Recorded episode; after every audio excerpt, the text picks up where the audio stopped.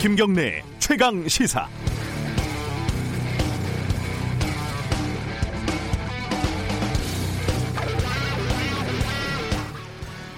조선일보 중국 특파원이 자신이 우한을 탈출한 과정을 기사로 썼다가 호된 비판을 받고 있습니다. 아, 우한에서 이틀 동안 취재를 했던 조선일보 특파원은요, 항공편이 막히고 도로가 봉쇄가 되니까 검문소를 우회해서 기사에 나오는 대로 말씀을 드리면은 지도에도 없는 샛길로 우한을 탈출했다고 합니다. 비판의 핵심은 바이러스 확산을 막으려고 도시를 봉쇄했는데 거기서 몰래 빠져나왔다고 자랑하는 게 제정신이냐는 거죠. 일단 기사는 재미가 있습니다. 우한을 탈출하는 과정을 꽤 생동감 있는 문장으로 생생하게 그려냈습니다. 그런데 제가 볼 때 문제는 그래서 어쩌자고입니다. 누가 언제 어디서 무엇을 어떻게 왜 이런 육하 원칙을 넘어서서 그래서 어쩌자고가 더 중요할 때가 있지 않겠습니까? 언론이 글짓기 대회를 하는 것도 아니고 우한의 허술한 방역 실태를 보여주려는 건지 원칙 없는 봉쇄 정책의 허구성을 보여주려는 건지 저널리즘을 하려는 건지 일기를 쓰려는 건지 예술을 하려는 건지 알 수가 없는 기사라는 말입니다. 또 하나는 우한이 현재 없는 길로 탈출할 정도로 정상적으로 나갈 방법이 전혀 없었는지 설명이 없었다는 겁니다. 막혔으니까 한번 뚫어보겠다. 이게 끝입니다. 슬프지만 이제 이런 막무가내 기자 정신은 통하지 않는다는 걸 인정해야 될 때가 왔습니다. 마지막으로 전 지구적인 재난과 비극의 현장에서 혼자 몰래 빠져나왔다는 거 말고 쓸 기사가 그렇게 없었는지 그게 그렇게 중요한 일로 생각이 됐는지 제 식견으로는 이해가 잘 되지 않습니다.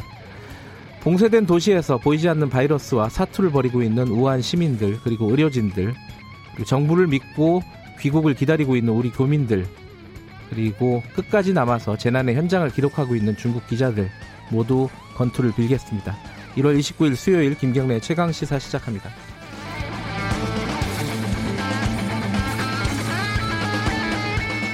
네, 김경래 최강 시사는 유튜브 라이브로도 함께하고 계십니다. 짧은 문자는 50원, 긴 문자는 100원 들어갑니다. 샵 9730으로 문자 보내주시고요. 스마트폰 콩 이용하시면 무료로 참여하실 수 있습니다. 주요 뉴스 브리핑부터 시작하겠습니다. 고발 뉴스 민동기 기자 나와 있습니다. 안녕하세요. 안녕하십니까. 아, 신종 코로나 바이러스 좀 정리 좀 해보죠. 국내 네 번째 확진자가 모두 172명과 접촉한 것으로 조사가 됐습니다. 네. 이 가운데 밀접 접촉자가 95명으로 파악이 됐는데요. 국내에서 지금 4명의 확진자가 발생을 하지 않았습니까? 네. 이들과 접촉한 사람 가운데 음성으로 판명이 돼서 격리가 해제된 사람들을 제외하면 정부가 능동 감시 중인 대상자가 모두 369명입니다. 정부는 선제적 조치로 중국 우한에서 입국한 3,023명에 대해서도 전수조사에 들어갔는데요. 네.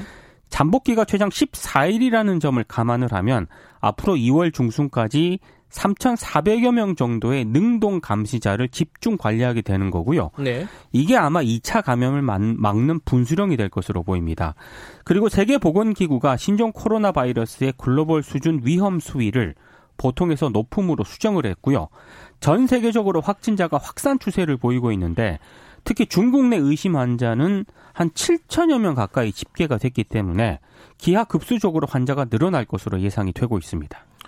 네 번째 확진자 접촉자가 172명이고 세 번째 확진자 접촉자가 74명이었어요. 그렇습니다. 두 배 이상 늘은 거죠.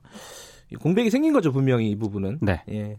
그리고 또 전수조사 이런 부분들도 현실적으로 어떻게 가능한지 궁금증이 여러 가지가 있습니다. 아, 브리핑 끝나면은 당국 연결해서 저희들이 좀 자세히 좀 짚어보겠습니다.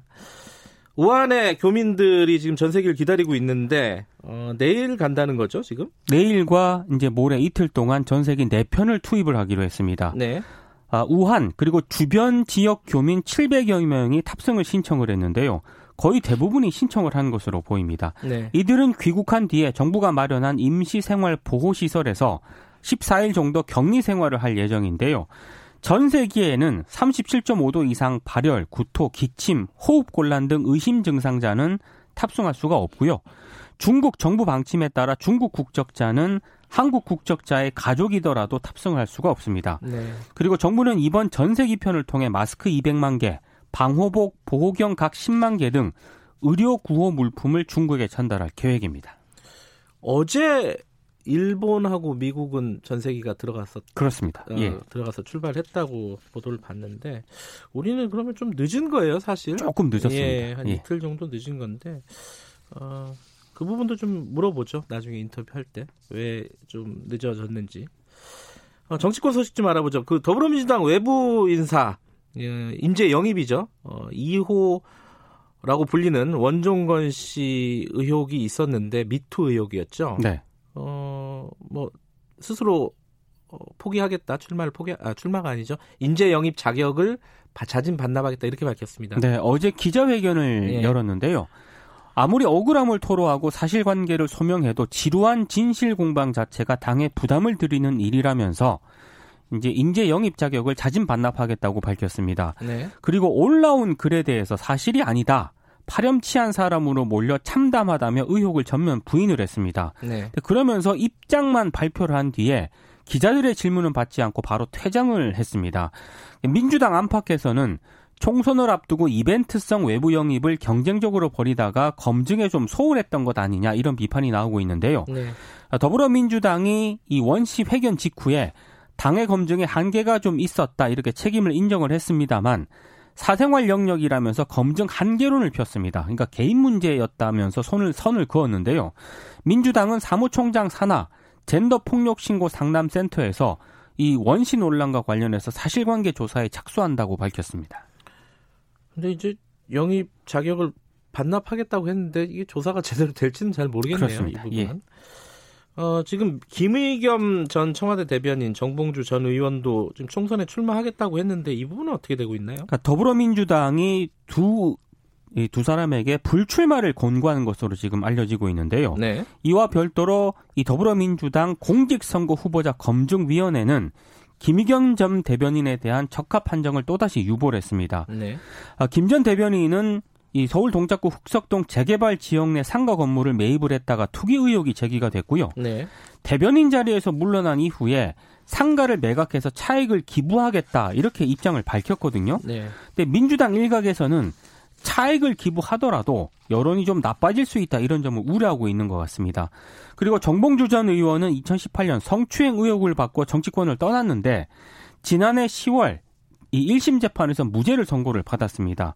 그래서 최근 서울 강서갑 출마를 선언을 했는데요.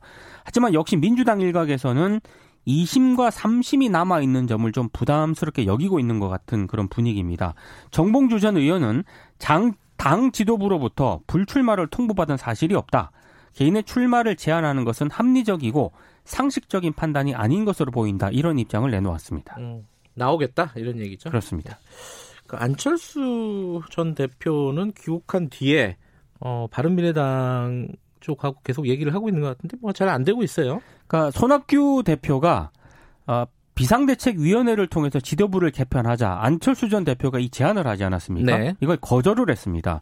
그러니까 일주일이 되도록 연락도 하지 않다가 개선 장군처럼 일방적으로 사퇴를 요구해서 손학규 대표가 폭발했다. 오늘 언론 보도가 이렇게 많이 나오던데요. 아, 그리고 손학규 대표 쪽에서는 안전 대표가 복귀 후에도 함께 갈 것으로 예상을 했는데 첫 회동 분위기가 완전히 다르지 않았습니까? 음. 이것 때문에 좀 불쾌감이 좀 드러낸 것 같습니다. 그리고 제3지대 정당을 둔 주도권 다툼 성격이 있다 이런 해석도 나오고 있는데요. 안철수 효과가 예전 같지 않은데 손학규 대표 입장에서는 주도권을 다 내줄 필요가 없다 이렇게 판단을 했을 가능성도 있다는 겁니다. 안철수계 의원들은 탈당, 독자 노선도 불사하겠다는 그런 입장인데요. 근데 현실적으로 신당 창당이 그렇게 쉽지가 않습니다.